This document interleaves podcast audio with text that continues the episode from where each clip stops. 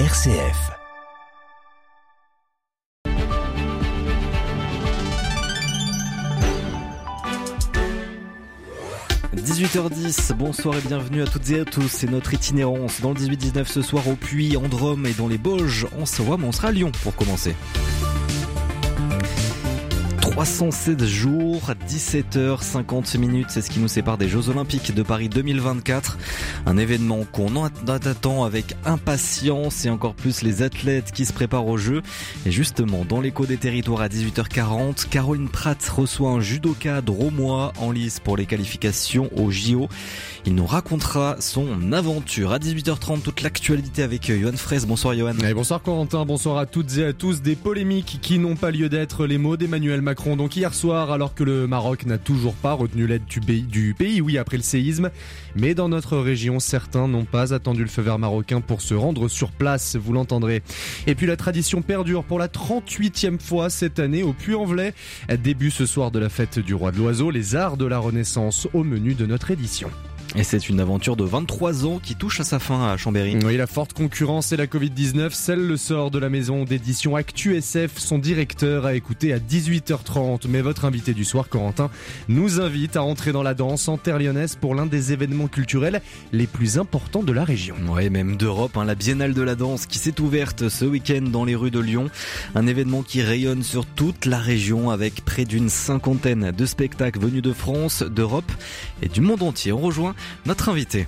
Le 18-19, en région Auvergne-Rhône-Alpes, une émission présentée par Corentin Dubois. Et notre invité donc ce soir, c'est Thiago Guedes. Bonsoir. Bonsoir Corentin. Merci d'être avec nous. Vous êtes euh, co-directeur donc de la Biennale de la danse à Lyon, directeur de la Maison de la danse. Et donc on vous reçoit pour cette biennale qui a officiellement euh, commencé, ouais, l'un des plus gros festivals euh, de danse en Europe et qui s'est ouvert donc sur notre sol régional ce week-end avec un, un beau défilé qu'on attendait depuis longtemps puisque depuis 2018 il n'y avait pas eu ce grand défilé qui est un peu mythique ici lors de la biennale de la danse. Déjà, est-ce que ça faisait du bien de retrouver vous qui connaissez bien cette biennale, même si c'est votre première année euh, à la tête de cette biennale, vous la connaissez bien et ce défilé il représente quelque chose d'important. Bien sûr, et d'autant plus qu'on a décidé de placer le défilé en ouverture de la biennale euh, cette année exactement pour souligner l'importance d'un axe très fort euh, de travail de la Biennale de la danse, c'est euh, l'aspect participatif et la relation entre euh, les chorégraphes professionnels et les pratiques amateurs. En fait, le défilé, c'est vraiment un projet très riche en amont, donc on, on le développe pendant une année où des 12 chorégraphes professionnels travaillent avec 12 groupes euh, venus de différents, euh, différentes communes métropolitaines et régionales. Euh, et en fait, on travaille, travaillent la danse, mais aussi les costumes, la musique, la scénographie, les chars. C'est vraiment un travail collectif d'équipe. Et c'est vrai qu'en 2021, à cause des, des contraintes sanitaires, le défilé il était fait en haut, au théâtre romain. C'est une autre chose, voilà, mais c'était un modèle qui était trouvé euh, pour quand même euh, donner une visibilité à ces pratiques amatrices. Et mais c'est vrai que là, quand on vit ça, cette grande parade chorégraphique des rois Belcourt, c'est c'est impressionnant aussi. C'est donner aussi la place à ceux et celles que souvent ils sont seuls spectateurs et là qui deviennent vraiment des acteurs. Mm. Et puis là, vous étiez pour la première fois dans les coulisses, c'est peut-être encore plus impressionnant. j'étais dans les coulisses, j'étais au milieu de la foule, euh, j'étais en train de commenter pour la télé, donc il était vraiment à droite à gauche. Et en fait, c'est vraiment un projet très intéressant, euh, à la fois artistique, euh, social, euh, communautaire, avec un spectacle quand même à la fin à Bellecour. Donc, euh, ce spectacle qu'on offre à tous les publics, à tous les participants, et cette année symbolique. Donc, le spectacle est à la fois spectacle de, de fermeture de défilé, on peut dire, mais d'ouverture de la biennale aussi. Vous venez du Portugal, euh, Thiago, c'est votre première biennale, on le disait. En, quoi peut-être situer aussi que c'est un grand événement, cette biennale de la danse, un grand événement européen? J'ose même dire mondiale. Hein. C'est la Biennale de la danse euh, bah, qui existe depuis les années 84. Elle a gagné vraiment une place très forte. Hein. Elle était un des premiers événements euh, dédiés à la danse. Hein. En France, si on dit bah, la dans les années 50 dédiée au théâtre, après la Biennale dans les années 80 dédiée à la danse. Et c'est vrai que euh, bah, à cause de l'inventibilité et de l'engagement de Guy Darmé et après de Dominique Hervieux, c'était vraiment un événement que chaque deux ans, tous les programmateurs de tout le monde attendaient la Biennale pour venir à Lyon pour découvrir les nouvelles la danse. Vraiment, la Biennale a cette aussi... Euh, c'est axe très important, c'est une biennale de création. Donc la, la moitié des spectacles qu'on présente sont des créations, soit des créations mondiales, soit des créations en France. Donc les artistes, ils hâtent vraiment créer créer leur spectacle à Lyon parce qu'ils savent qu'il y a des programmateurs de tout le monde qui sont à Lyon. Comme là, on attend 400 programmateurs de tout le monde qui viennent voir les spectacles pour après monter des tournées pour ces artistes. Mmh, jusqu'au 30 septembre, donc c'est vrai que ça fait aussi du monde. 30 septembre et après jusqu'au 21 régions, au 21 octobre. Mmh. Il y a une volonté aussi euh, cette année, et puis euh, c'est souvent le cas, de rendre accessible euh, la danse à toutes et tous. Il y a beaucoup de styles de danse. vous êtes bien placé pour pour le savoir, mais comment on rend accessible aussi à un grand public et notamment à la jeunesse. Je crois que ça a été un, un des points d'attention aussi cette année, Thiago. Tout à fait. Donc l'idée c'était de décloisonner un peu euh, certaines configurations de la biennale au-delà du défilé. Le défilé, c'est vraiment un événement ouvert à toutes et à tous. Donc là, on a rajouté certains spectacles dans l'espace public, dans, dans des places de Lyon euh, et de Villeurbanne. Un spectacle ici, en bas, euh, dans la cour de, de l'Université catholique. Mais aussi euh, imaginer un projet aux usines Fagor, un projet qu'on appelle Immersion Fagor. Et dans cette Immersion Fagor, donc il y aura des créations, mais des créations vraiment imaginées pour ces grandes salles, hein, notamment des spectacles très attendus, comme la, la création euh, de Boris Charmatz pour le, comme quand même la compagnie Pina Bausch, un théâtre Faubertal. Donc il y a certains projets qui sont vraiment imaginés pour des espaces inaudits, mais aussi il y a un, un, un plateau ouvert pour toutes les danseurs qui peuvent vraiment venir à Fagori pratiquer, faire ses répétitions, des open training.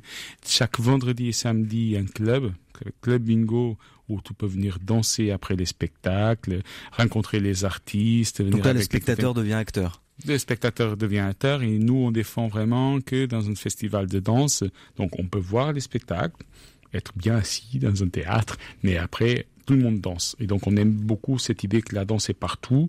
Et si on regarde la définition base de la danse, un corps qui bouge dans l'espace, la danse elle peut être vraiment partout. Et donc c'est pour ça aussi qu'on a fait ce club où tout le monde peut, peut danser. Donc euh, il y a toutes ces estrades, toutes ces différentes portes d'entrée pour vraiment rendre accessible à un public euh, très très large. Est-ce qu'il y a certaines danses aussi qui sont peut-être plus accessibles que d'autres, peut-être aussi euh, particulièrement à la jeunesse? La danse, euh, elle a cette force d'avoir une énorme diversité esthétique. Donc euh, la danse, elle peut aller vraiment des des spectacles chorégraphiques, vraiment où l'écriture chorégraphique est le centre. Une danse, c'est déjà le théâtre, des spectacles comme le spectacle de, de cette semaine qui s'était créé lundi, le spectacle Sidi Larbi Charkaoui pour le ballet de Grand Théâtre Genève, où il y a des musiciens sur scène et des mmh. chanteurs. Donc es à la fois dans un spectacle, dans un concert, mais c'est vrai qu'après il y a certaines esthétiques de danse comme l'hip-hop, par exemple au maintenant le ballroom et le voguing, mm. qui sont très très présentes en immersion Fagor, qui ont vraiment un écho énorme euh, sur, sur la jeunesse et pas que, et sur un public beaucoup plus euh, beaucoup plus ouvert euh, à, à, des autres esthétiques, mais aussi des, beaucoup de danse qui passent à la télé maintenant euh, et beaucoup d'esthétiques qui rentrent euh, chez euh, chez le public par rapport à, mm. à la télé. Donc et, et moi, le breakdance aussi qui arrive au JO. Le break arrive au JO. Les voguing, les ballroom euh, qui arrivent à Drag Race France avec la, nouvelle personne qui a, gagné. Donc tout ça, tout ça, des mouvements, sont des mouvements de danse et un, une biennale, elle doit être vraiment, vraiment attentif à ce qui se passe aujourd'hui, honorer son passé, mais après se projeter d'un avenir avec des grandes différences et des grandes diversités qu'il y a dans la danse. Oui, d'ailleurs, euh, on parle des JO, c'est vrai que ça aura, sur no ça aura lieu sur notre sol euh, français l'année prochaine. Vous allez être attentif justement à ce qui se passera un petit peu au niveau, au niveau du, du breakdance euh, au JO de Paris 2024, peut-être pour la prochaine biennale Tout à fait, mais et, même aussi le, le thème de, de, ce défilé, c'était Arrêt Sport, donc c'était déjà un clin d'œil au ouais. JO, bah, et d'ailleurs aussi à la Coupe du Monde de rugby, hein, qui, qui, qui, on est, qui est bien autour de comme nous tous. Et ça, c'est très intéressant. C'était Dominique Hervieux qui avait décidé. Quand j'arrivais, c'était déjà décidé la thématique. Et je trouve ça très intéressant parce qu'en fait, le mouvement que dégage des, des, sports, des différents sports, il peut être vraiment traité comme des mouvements chorégraphiques. Et c'était ça aussi que ces douze chorégraphes ont fait pour des défilés qu'on a pu assister à dimanche euh, mm. dernier. Et puis la danse, c'est aussi peut-être surtout du social, du lien social. On en parle avec vous, Johan? Bonsoir Monsieur Guedes, merci d'être avec nous ce soir. Allez, ma question sonore se penche sur le rôle social que peut incarner la Biennale de la danse, cette biennale dont vous êtes le co-directeur, qui accueille d'ailleurs une troupe, celle du Centre chorégraphique national de Rieux-la-Pape, hein, qui produit son nouveau spectacle pendant cette biennale Silver Rosa, un centre attaché à créer, mais aussi à s'ouvrir à son environnement en mettant en place des ateliers de médiation, notamment auprès des, des enfants de la commune, mais aussi en s'ouvrant aux habitants, notamment lors des répétitions. Et j'ai donc eu la chance dernièrement de rencontrer le directeur de ce CCNR, chorégraphe également de la troupe, Yuval Pic. Écoutez. Notre ADN, c'est comment à partir des créations, on trouve des actions, des processus de travail, des transmissions, des projets participatifs qui déduisent d'une création, d'un thème de création. Souvent, mes thèmes touche la notion des collectives, comment les individus construire un collectif, comment les collectifs est nourri par l'hétérogénéité et par l'univers de chacun. Et on fait ça à travers de la danse, à travers euh, la musique et à travers de la voix. La notion des collectifs et l'appartenance, c'est ça qui m'anime. Une notion de, collectif, hein, d'appartenance, de mise en valeur. Le CCNR en a fait son ADN et la Biennale de la danse le met en lumière. Comment concrètement cet événement peut dépasser le cadre du simple événement, attention entre guillemets hein, évidemment, et devenir un vrai vecteur de lien social entre les habitants. Comment faire en sorte finalement que ce soit également l'ADN de la Biennale de la danse? Alors, bon, déjà, merci beaucoup. C'était vraiment un plaisir d'écouter Yuval Pic. Hein. Yuval fait un travail extraordinaire à Rue la Pape. Hein. Et autant que directeur de son chorégraphique, bah, il mène euh, son projet à eux, il est chorégraphe. Donc, on va découvrir sa nouvelle création, au toboggan, Silver Rosa.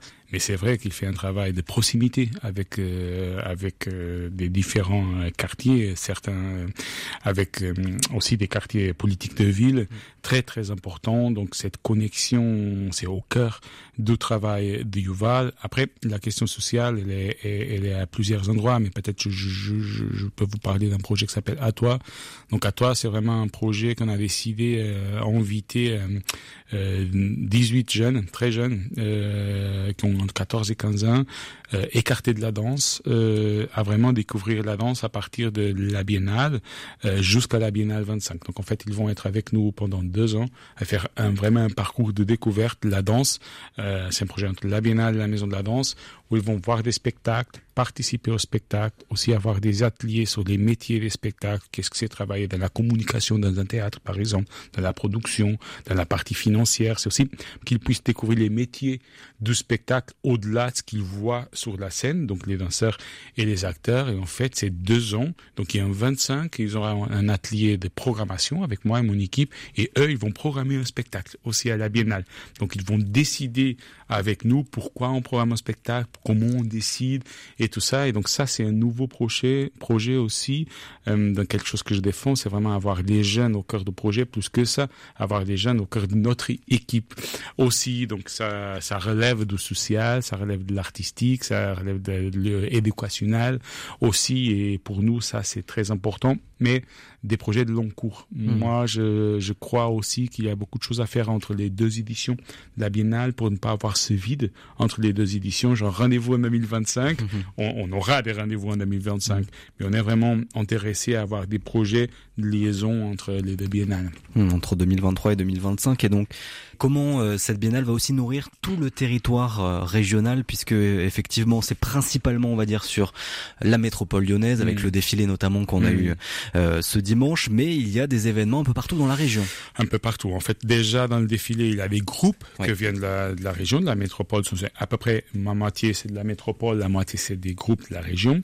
Après, euh, ce qu'on fait à la Biennale, c'est on propose aux artistes qu'on présente en métropole, donc en Lyon et métropole, organiser des tournées aussi en région. Donc des mêmes spectacles qui sont présentés à Lyon, dans les villes euh, connectées avec Lyon, euh, on le fait circuler. Donc on va de Roanne, euh, à Val-les-Bains, à Valence, à Annonay, euh, côté suisse, Annecy, à Annemasse, Albertville, c'est une vingtaine quand même euh, de, de, partenaires qui attendent aussi la Biennale, hein, qui attendent d'ouvrir ces saisons, parce qu'on est en septembre avec l'expertise avec la, Biennale, avec aussi, comme on, comme on dit, la certitude, sont des spectacles de qualité, sont des spectacles qui vont interroger le public, et ça c'est quelque chose qu'on va développer encore plus, c'est très fort pour la Biennale, le travail qu'on fait en région, comment, comment les spectacles se déploient, pour des questions écologiques, là, comment on invite un artiste à venir dans notre région, mais on présente seul, on présente pas seulement dans, dans une ville, on propose aussi une tournée. Ça, c'est,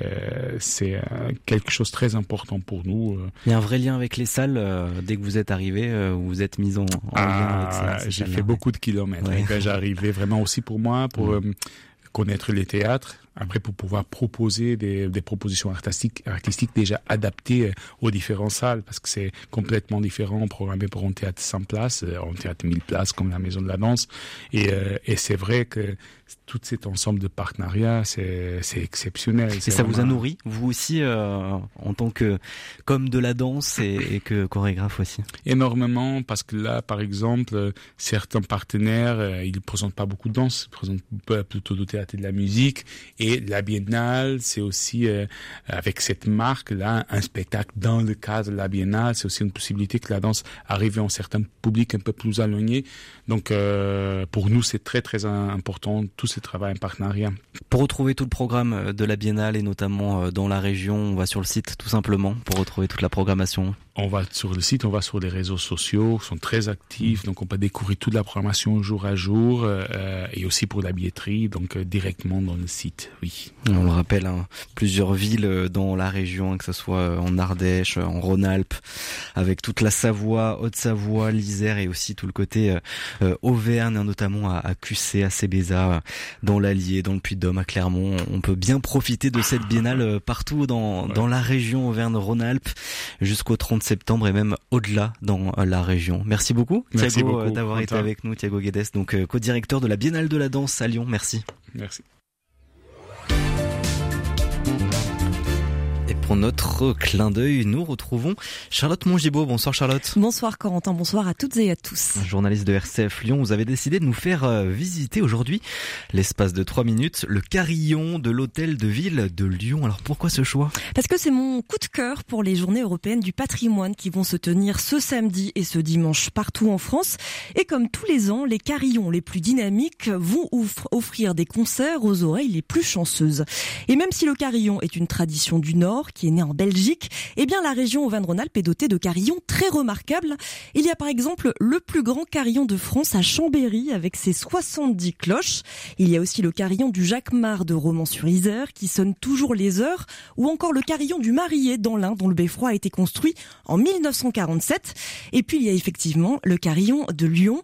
C'est le deuxième plus grand de France. Alors pour la petite histoire de compétition interne en Auvergne-Rhône-Alpes, eh bien en 1989, le carillon s'achète de nouvelles cloches à Lyon, passe de 28 à 65. Il était à l'époque Corentin le plus grand de France avant d'être dépassé par Chambéry quelques années plus tard.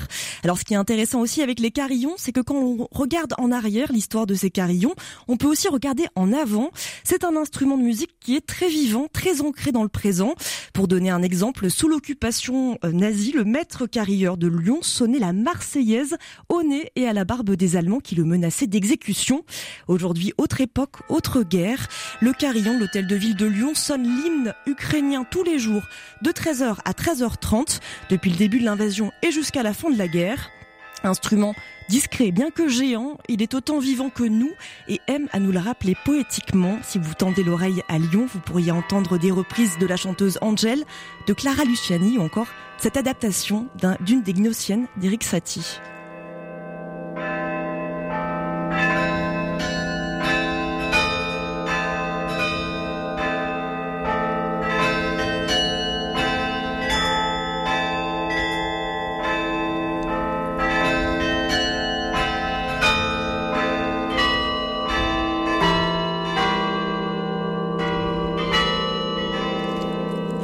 Tendra un petit peu plus notre oreille en région vers Rhône-Alpes. C'est vrai que je ne savais pas qu'on avait de si beaux carillons, qu'on avait autant de chance. Merci beaucoup, euh, Charlotte, et ça donne envie de découvrir un petit peu tout ça lors des journées euh, du patrimoine. Donc, euh, ce week-end, merci, Charlotte.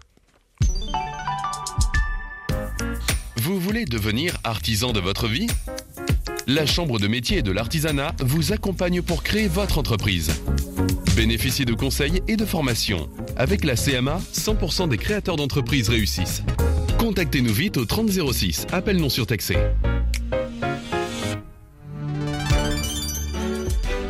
18h30 sur RCF en Auvergne-Rhône-Alpes.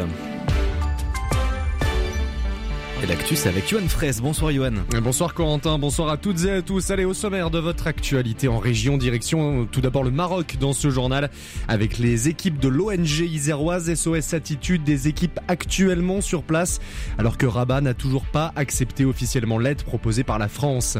Et puis théâtre, danse, musique, tradition depuis 1986. La fête du roi de l'oiseau s'ouvre ce soir au Puy-en-Velay. Et d'abord un site internet, puis une maison d'édition pour une implantation savoyarde qui prend fin. Retour sur la fermeture de la maison d'édition chambérienne Actu SF dans cette édition. Et des éclaircies attendues demain en Auvergne-Rhône-Alpes. Oui, la pluie et les gros orages devraient se dissiper demain pour 90% du territoire et laisser place à un soleil qui s'annonce tout de même un petit peu timide.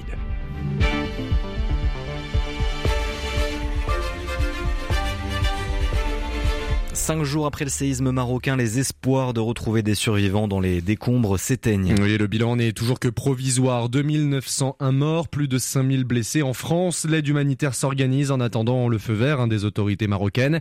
Sur place, en tout cas, l'équipe de l'ONG iséroise, on le disait, SOS Attitude a été l'une des rares à pouvoir rejoindre le pays après le tremblement de terre. Bérénice Charles. Là, on est dans un petit village, vraiment près du, de l'épicentre. Les sirènes hurlent sans discontinuer. Les hélicoptères filent au-dessus des gravats de pierres rouges qui jonchent le sol à perte de vue. Sur les images, il ne reste rien du village d'Ingdal où l'équipe de SOS Attitude s'est déployée quelques heures seulement après le séisme samedi dernier.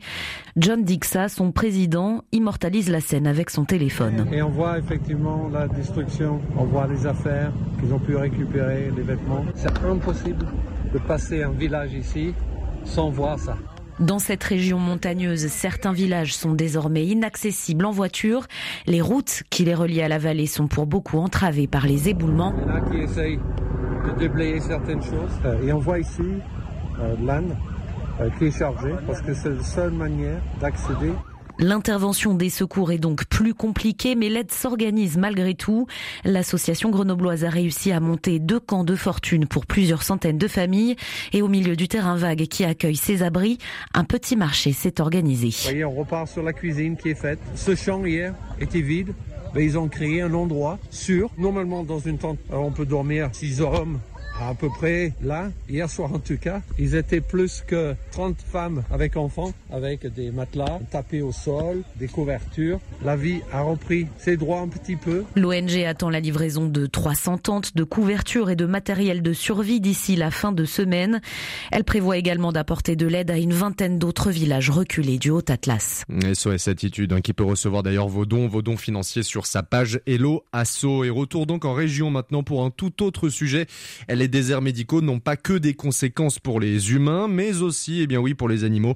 En milieu rural, il est de plus en plus difficile aujourd'hui de trouver un vétérinaire capable de se déplacer pour soigner notamment les élevages. L'Ardèche souffre de cette situation. Les mentalités et les pratiques évoluent. Certains vétérinaires, eh bien, préférant le confort des consultations en cabinet auprès d'animaux domestiques, hein, comme les chats, les chiens, et pire encore, certains abandonnent la profession. Alors comment expliquer ce phénomène? Élément de réponse ce soir avec Virginie Soulageant. Elle est vétérinaire à Priva. Je pense que physiquement peut-être ça pouvait être un peu dur, mais en effet la clientèle peut peut varier. Je pense qu'on a des coins euh, des fois en France où bah, les gens peuvent être plus tendus. Euh, c'est possible. Et puis souvent le, le, contexte familial, parce que par contre, de partir dans, un, dans une région tout seul, euh, loin de sa famille, plus un métier euh, qui est difficile. Euh, et en plus, si vous décidez par contre de vous associer, vous avez encore plus, enfin une gestion encore plus compliquée, quoi. Mais des fois, rien que bah, de, par exemple, de pas réussir à sauver un, un animal, euh, moralement, ça peut être dur. Ça, plus euh, euh, une journée très difficile, ou alors vous avez fait plusieurs euthanasies dans la même dans la même journée. voilà, ça peut ça peut contribuer aussi que moralement ce soit difficile et qu'on puisse arrêter ça. Je, je conçois. Et pour euh, continuer ce journal, une épaisse fumée blanche depuis une semaine dans le ciel de Tarare, dans le Rhône. Les inspecteurs de la DREAL se, sont donc rendus sur place aujourd'hui pour constater le phénomène. Une fumée et une odeur émanant de trois sites hein, appartenant aux deux teintureries de la commune rhodanienne. Des contacts pris avec leur direction qui indiquent un fonctionnement normal de leur chaîne de production. Quoi qu'il en soit, les inspecteurs demandent aux deux industriels d'effectuer des tests de rejet atmosphérique dans les plus brefs délais. Et puis c'est un symbole de l'amitié de la coopération franco-suisse qui a enfin rouvert ses portes. Le téléphérique du Salève à Entrebière Étrembière, pardon, en Haute-Savoie a repris du service hier, deux ans après sa fermeture. Des travaux de réhabilitation qui permettent aujourd'hui d'à nouveau l'emprunter gravir le Mont Salève qui domine la ville de Genève. Un téléphérique vieux de 90 ans, fruit du travail commun d'un architecte suisse et d'un ingénieur français. 12 millions d'euros pour ces travaux. Une, une, inauguration, je vais y arriver, c'est compliqué ce soir officiel, les 7 et 8 octobre prochains. Et puis dès ce soir, le puits envolé fait un bond dans le temps. Et oui, les campements sont d'ores et déjà montés, plus que quelques minutes, quelques voilà quelques temps avant l'ouverture officielle de la 38e édition du Roi de l'Oiseau. Hein. C'est ce soir, le Festival des Arts de la Renaissance s'installe jusqu'à dimanche. Une édition sous le signe du génie de Léonard de Vinci. Les campements vont donc travailler autour de ce thème avec des objets, des mises en scène. Une obligation de, de véracité nécessaire pour transmettre, faire connaître la vie de cette époque. Écoutez Jean-Louis Roqueplan, il est le directeur artistique du Roi de l'Oiseau.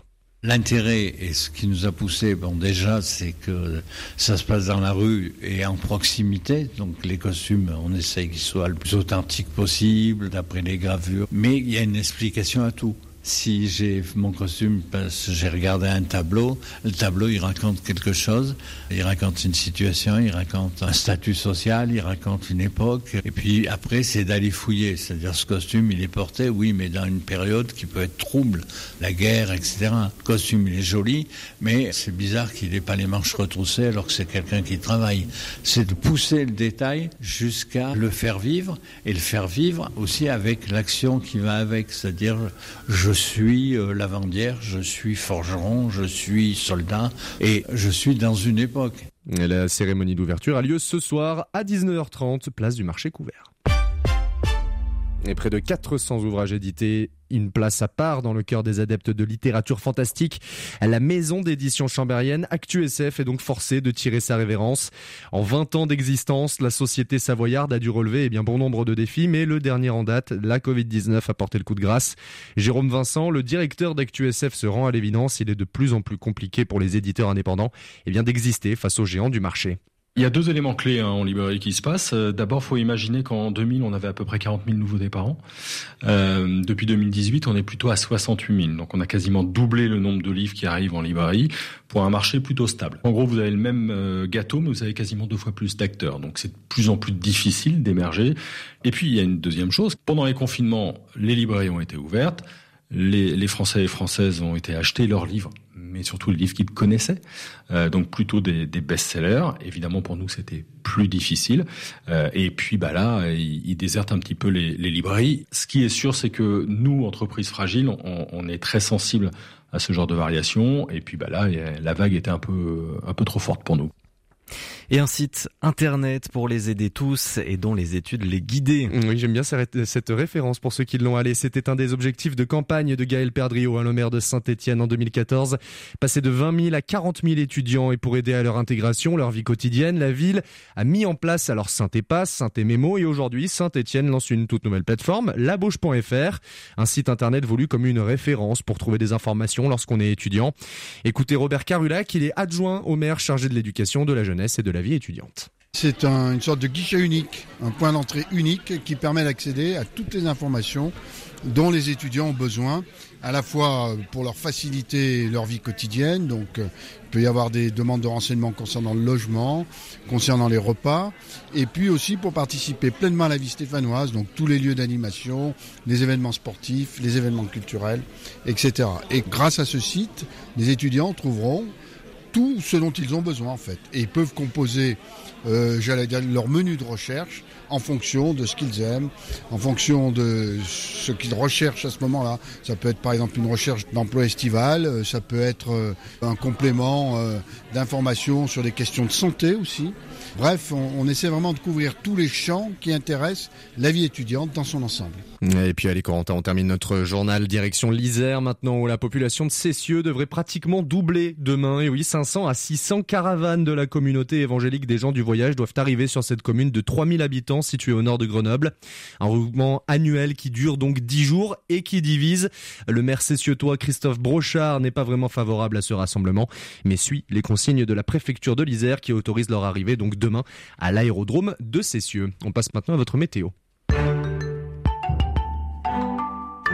Avec des éclaircies timides attendues en région demain. Oui, les rayons du soleil devraient percer la couverture nuageuse de notre soirée sans pour autant parler de ciel bleu généralisé. Quelques gouttes de pluie sont également attendues, notamment à l'est de la région l'après-midi.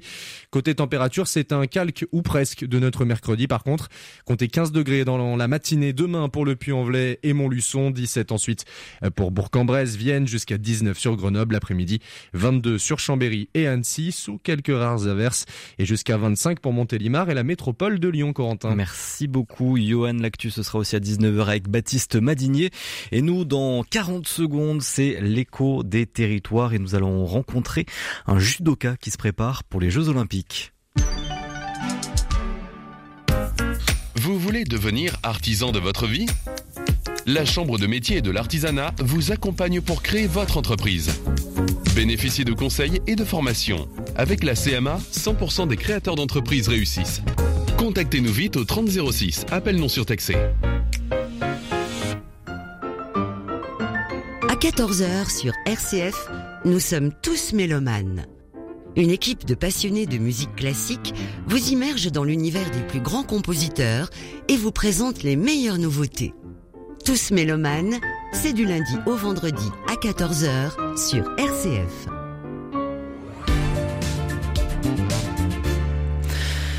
C'est l'heure de notre échappée en région et on prend le temps de naviguer en Auvergne-Rhône-Alpes dans moins de 10 minutes. Troisième épisode du feuilleton de la semaine au sein du ticodrome. Le ticodrome qui est une espèce d'oiseau et qui a donné son nom au centre de soins des animaux sauvages de l'Isère que nous retrouvons donc dans moins de 10 minutes. Mais d'abord, pour ouvrir cette échappée en région, l'écho des territoires. Vous le savez, vous l'entendez, vous le sentez peut-être. Les Jeux Olympiques et Paralympiques de Paris approchent et le judo est pour la France un gros de médailles et derrière les Teddy Riner ou Clarisse Agbenienou, d'autres sportifs vont tenter de performer. C'est le cas du dromois Hugo Métifio justement en lice pour les qualifications dans la catégorie des moins de 81 kilos. Les Jeux Olympiques, il les connaît déjà puisqu'il était partenaire d'entraînement pour les JO de Tokyo et il est chaud cette année Caroline Pratt. Il est plus que chaud, Hugo Métifio. Bonjour et merci d'être avec nous. Alors, vous êtes licencié du dojo romanais. Vous êtes passé par le PSG que vous avez voulu euh, quitter. Vous êtes né en 1999 à Valence. Vos parents habitent Montpellier. Je dis pas de bêtises. Les fiches sont bonnes. Et vous avez commencé le judo à 5 ans. Dans un portrait que le Dauphiné libéré vous consacrait, votre papa confiait, il n'est jamais allé au judo pour rigoler, c'est hmm. vrai? Ouais, tout à fait, exactement. J'ai tout de suite eu, on va dire, cet instinct de la gagne. Et ma maman disait quand je jouais aux jeux de société, je voulais toujours gagner.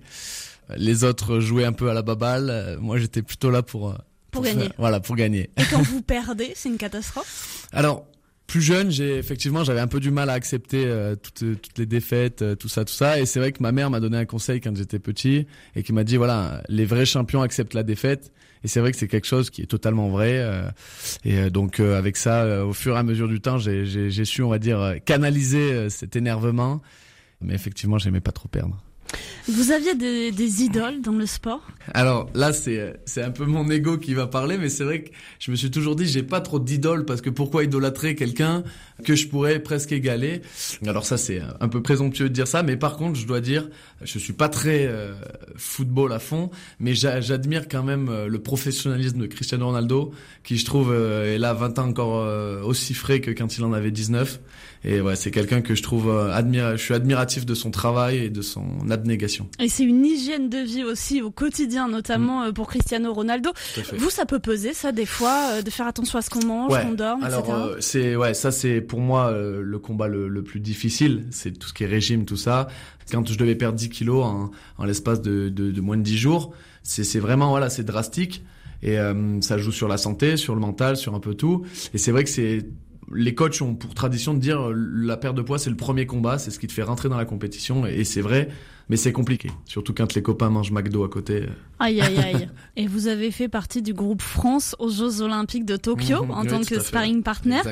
Qu'est-ce que vous avez vécu là-bas? Bah c'est super chouette quoi, on voit les JO de l'intérieur. Et en fait moi le quand je suis rentré dans, dans l'avion pour pour rentrer de Tokyo, ce que je me suis dit vraiment c'est mais en fait ça m'a démystifié cette compétition là. Parce que quand on parle des JO, on dit ouais les JO, des étoiles plein les yeux, l'Olympe, tout ça. Et en fait, moi je me suis dit mais c'est les mêmes kimonos, c'est la même pesée, c'est les mêmes combattants, c'est la même salle que je connais. Dire bah c'est voilà c'est une compétition comme on en connaît, c'est finalement comme un championnat de monde, du monde, euh, comme un championnat d'Europe. C'est le sport que je pratique.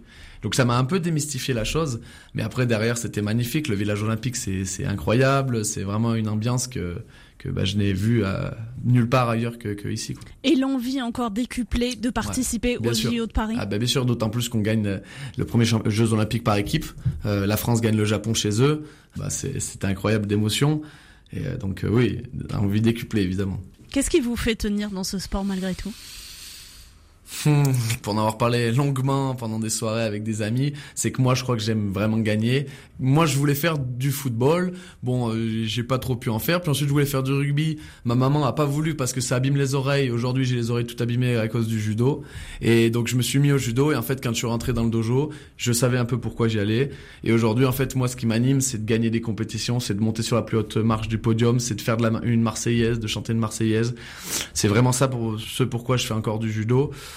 Vraiment, j'aime ça. J'aime, j'aime un petit peu la bagarre euh, sur sur le judo, sur le tatami évidemment. Et donc, euh, et donc voilà, c'est pour ça que c'est ça qui m'anime vraiment. Et vous parliez du rugby. Je voulais vous proposer mmh. d'écouter un extrait d'une interview de Gaël Ficou qui était en promotion de son livre Dans l'esprit sport sur France Inter au micro de Nathalie Yanetta sur ce qu'on se dit avant de rentrer sur le terrain. Ouais, avec plaisir. De combat dont vous parlez même avec euh, une forme d'excitation de la violence que parfois ce sport peut peut recourir. C'est assez rare de lire des des phrases comme les vôtres. Non, c'est sûr que ça peut paraître un peu un peu fou, mais euh, mais c'est une réalité. On adore cette, cette adrénaline-là. C'est ce qui nous pousse à revenir sur les terrains tous les week-ends parce qu'il y a ce combat-là. Euh, cette façon de se mesurer à l'adversaire. Vous dites pulvériser un adversaire, c'est jouissif. Mais non, non, on, se parle honnêtement, on se parle comme ça et c'est des termes qu'on emploie. C'est pas négatif, hein, mais. Euh, vous dites fracasser. Ouais, ouais, ça ouais, bah, le but, nous, des fois, dans les vestiaires, on se dit ça, quoi. On se dit, il faut fracasser l'adversaire, sinon on ne gagnera pas. Qu'est-ce qu'on vous dit, vous, avant de rentrer euh, sur le sur le tatami, vos entraîneurs, votre entourage Quels sont les mots que vous employez? Oui, bah ça c'est j'aime bien l'interview de Gaël Ficou parce qu'il parle avec son franc parler et en fait c'est ça nous dans dans l'inside on va dire dans le vestiaire on parle comme ça. C'est un peu le euh, ça va être un petit peu grossier mais c'est un peu la, la phrase marche ou crève. C'est toi ou lui. Il va y avoir des, des entraîneurs un peu plus techniques qui vont se baser sur le, judo de l'adversaire euh, principalement en disant voilà il faut plus que taxes là-dessus. Et t'as des autres qui vont être plutôt des coachs motivationnels qui vont dire bon ben voilà c'est toi maintenant on y va. J'ai tapé dans mes mains. Euh, euh, on y va. C'est toi ou lui à la fin. Il y en aura qu'un. Et donc euh, voilà, il y a différentes approches. Moi j'aime bien quand on quand on vient me titiller, quand on vient me rentrer un petit peu dedans. Euh, et c'est vrai que voilà, pulvériser, fracasser, tout ça c'est c'est un peu notre jargon d'avant compétition. Je sais qu'avant les avant les combats, j'aime bien être vraiment dans ma bulle, euh, pas penser à l'adversaire, penser vraiment qu'à moi. Et je dois imposer mon rythme et mon judo à l'adversaire et pas m'adapter. Parlons des blessures. Vous êtes passé par là. C'est le lot de nombreux sportifs de haut niveau vous avez communiqué ça notamment, si je dis pas de bêtises, en novembre 2022. Mhm. Avec une rupture du ligament latéral externe du genou. Blessé assez bêtement, en plus, si on peut dire ça euh, comme ça, même si ça l'est euh, jamais complètement. Euh, c'est, on le dit toujours, un cauchemar pour les sportifs de haut niveau de se blesser. Par quoi êtes-vous passé, vous? Bah, Ouais, voilà, c'est effectivement, c'est un peu le cauchemar parce que blessé, on reste sur la chaise et on peut rien faire. Donc par quoi je suis passé? Bah, C'est vrai qu'au début, c'est un peu le déni. quoi. C'est bon, j'ai rien, j'ai rien, ça va pas bien après, on commence à voir les échos, un peu tout, et puis on commence à comprendre que c'est un peu plus grave. Euh, on est à quatre jours d'un championnat de France où je, dois être aligné. Euh, au final, voilà, je parle avec mes coachs, mes coachs de l'INSEP, de l'équipe de France, un peu tout, et il s'avère que je fais pas la compétition. Bah, à ce moment-là, la compétition avait lieu à Toulon j'ai pas regardé une image de la compétition alors que j'avais tous mes meilleurs potes du judo qui combattaient. Je, je, voilà, j'étais dans le déni de la compétition. Et puis après, euh, le lundi passé, ben, c'était entre moi et moi-même. Qu'est-ce qu'on fait? On arrête, on, on, on, regarde la télé et puis on fait plus rien, ou alors ben, on se sert finalement de, de cette blessure pour en faire une force et de travailler ce qui, ce qui n'allait pas, ce qui euh, les, la musculation des bras, du cou, etc. Et du coup, j'ai préféré prendre cette, ce virage-là. On va dire que c'était reculer pour mieux sauter sportif de haut niveau, il y a les blessures, il y a les rituels aussi. Parfois, vous ah en avez? Ah, je suis très très toqué. Justement, je suis très très toqué. J'ai euh, le, fameux slip de compétition, les chaussettes, tout ça, énormément de toc, voire deux, trois, trois, quatre jours avant la compétition sur ce que je vais manger, comment je vais mettre mes chaussures pour aller dormir, quel pied je vais me lever. Vraiment énormément toqué, à tel point que j'ai fait euh, j'ai fait appel à un préparateur mental qui bosse avec moi euh, de, de Bourg de Péage, Cédric Hoover, qui m'a fait énormément de bien et que ça m'a permis d'essuyer beaucoup de, de mes tocs. Mais bon j'ai toujours mon slip de compétition quand même. Il est précieux celui-là. Il est précieux. On vous souhaite le meilleur pour les prochains mois. Beaucoup. Et merci infiniment d'avoir pris le temps euh, dans ces journées bien chargées de passer par notre studio. Merci beaucoup. merci à vous. Merci beaucoup Caroline Pratt, on suivra donc avec attention euh, Hugo Métifio, merci aussi à vous de vous être rendu dans nos studios de RCF Drôme. Allez c'est parti pour le feuilleton de la semaine. Le 18-19, le feuilleton de la semaine. Et toute la semaine, on s'invite dans les couloirs du centre de soins pour animaux sauvages de l'Isère, le Ticodrome. Il tire son nom d'un oiseau rare, mais il accueille toutes sortes d'espèces, rapaces, petits et grands mammifères recueillis dans les jardins, les forêts ou au bord des routes. Et pour faire tourner cette infirmerie un peu particulière, les soigneuses professionnelles peuvent compter sur les dizaines de bénévoles, d'éco-volontaires et de services civiques, une centaine à l'année. D'ailleurs, Bérénice Charles au Ticodrome, l'heure du déjeuner vient de passer et l'équipe du matin va passer le relais. L'équipe de l'après-midi arrive. Parce qu'on fonctionne en deux équipes. En gros, c'est 12 personnes le matin et 12 personnes le soir. Et donc là, ces tableaux, c'est, euh, j'imagine aussi un moyen de communiquer entre les différentes équipes. Alors sur ce tableau, on va trouver euh, les animaux qu'on a dans la salle de soins, avec leur numéro et ensuite le nombre de fois qui, où ils vont être manipulés, tout ce qui est euh, médication, s'il y en a qui ont des médicaments et combien de fois par jour on, les, on leur donne. On met les heures pour savoir à quelle heure la personne doit revenir pour le nourrir ou pour donner les médicaments. Et là ici, il y a tout ce qui est euh, pensable. En gros, c'est les soigneuses qui euh, bah, vont venir faire un petit check pour voir si tout va bien et si tout ce qui est mis en place euh, fonctionne. Du coup, ce matin, le hérisson, il était chez le veto. Et il y en a un autre qui a été relâché. C'est trop cool. Parfait. Moi, du coup, c'est Lorena et j'ai 20 ans. C'est un petit peu le, le job rêvé, ça, non euh, À 20 ans, de s'occuper des animaux comme ça? Pour moi, oui, parce que bah, j'ai toujours voulu m'occuper un peu d'animaux et travailler dans le domaine. Je recommande, ne serait-ce que du bénévolat ou faire quelque chose dans le domaine animal si on aime vraiment ça. Ça nous fait grandir. Tous les jours, on en apprend. Non, franchement, c'est une super expérience. Et ça consiste en quoi alors? Bah du coup en tant que bénévole, de manière générale, on, leur donne de l'alimentation, on les nourrit. Ça peut être de une fois par jour à six fois ou même toutes les deux heures, toutes les une heure. On est amené aussi à les soigner. S'ils ont des plaies, on les désinfecte. Il y a des choses que nous on peut pas faire parce que c'est réservé aux soigneuses comme la pose de points ou même euh, certains gros soins qu'on n'a pas les capacités à, à, faire. Et aussi, euh, je fais bah, une journée à l'accueil en médiation animale, c'est-à-dire que je réponds aux appels et j'essaie de voir euh, bah, les animaux à rapatrier. Est-ce que vous avez depuis le début de votre travail ici.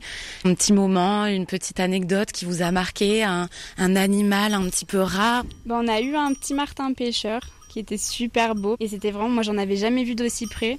C'était vraiment un moment privilégié. Mais euh, moi pour la petite anecdote, j'adore les écureuils les bébés surtout. Et donc, euh, bah, malheureusement, quand ils arrivent, bah, ça me fait un peu de la peine qu'ils soient là, mais euh, quand ils sont là, j'essaie de les sauver au maximum. Et justement, c'est pas un petit peu difficile en tant que bénévole Peut-être on n'est pas forcément euh, formé à, parfois de pas arriver à, sauver les animaux. On essaie de pas s'attacher trop parce qu'on sait qu'ils vont être relâchés et qu'il faut pas qu'on les imprègne, il faut pas qu'ils se souviennent de l'homme comme de quelque chose de pas nuisible, faut qu'on quand même qu'ils se souviennent que, que ça peut être dangereux. Mais c'est vrai que voilà, quand on les relâche, ça fait toujours un petit pincement au cœur, même si on sait qu'ils seront mieux dans la nature. Puis quand il meurt malheureusement, bah, il faut garder en tête qu'on a fait ce qu'on a pu. Dans tous les cas, il n'aurait pas pu survivre.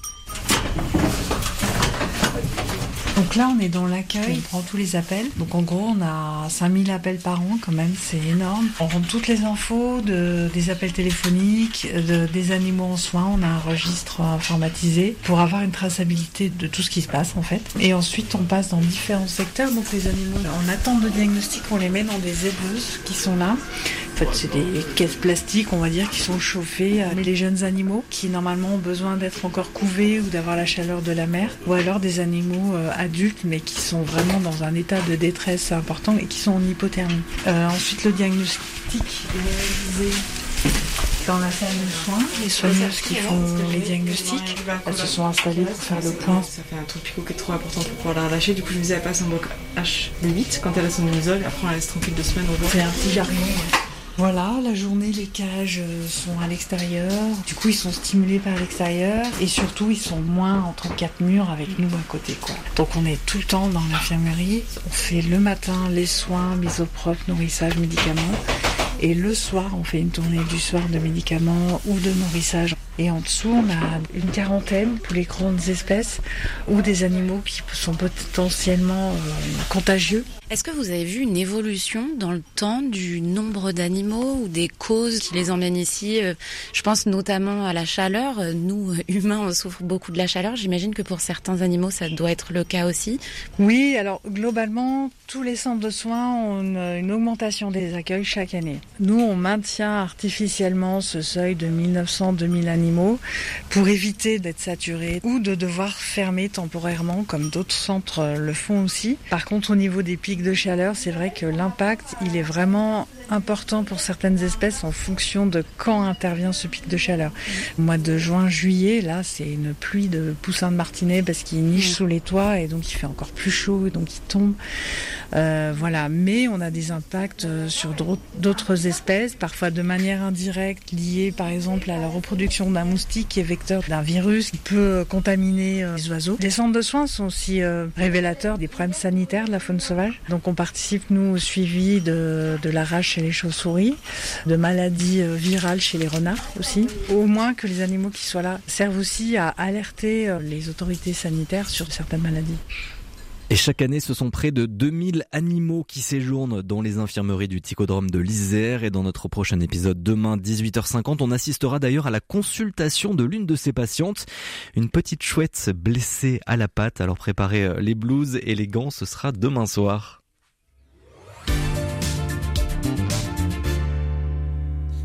Direction les Bauges en Savoie pour un concert intimiste au cœur des vestiges de la chartreuse d'Aillon. Tombée sur le charme de la voix de Claire Days, cette lyonnaise autrice et compositrice et interprète ses morceaux sur des airs pop, rock et jazz. Et donc vous avez rendez-vous avec elle ce dimanche 17 septembre à 16h30. En attendant, petit aperçu avec son titre The Ground.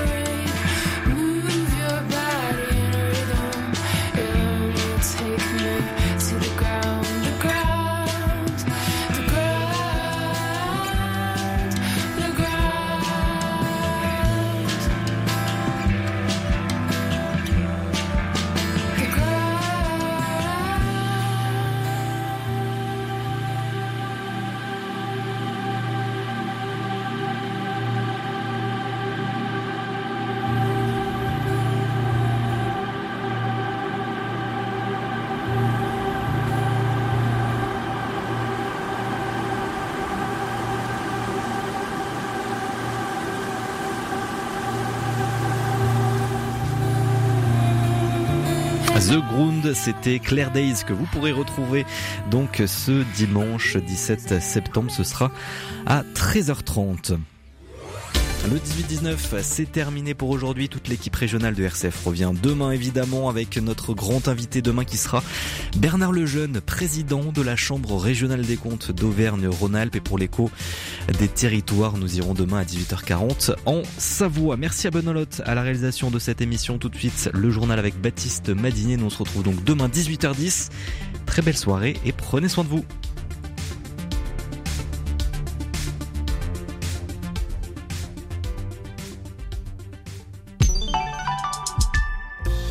Dans un monde qui semble de plus en plus complexe, RCF vous propose chaque après-midi un temps de réflexion afin de mieux l'appréhender. En quête de sens, c'est une heure d'enquête sur un thème du quotidien et des pistes de réflexion pour mettre un peu de lumière dans nos vies. En quête de sens, présenté par Marie-Ange de Montesquieu, c'est du lundi au vendredi à 17h. Vous voulez devenir artisan de votre vie? La Chambre de métier et de l'artisanat vous accompagne pour créer votre entreprise. Bénéficiez de conseils et de formations. Avec la CMA, 100% des créateurs d'entreprises réussissent. Contactez-nous vite au 3006, appel non surtaxé.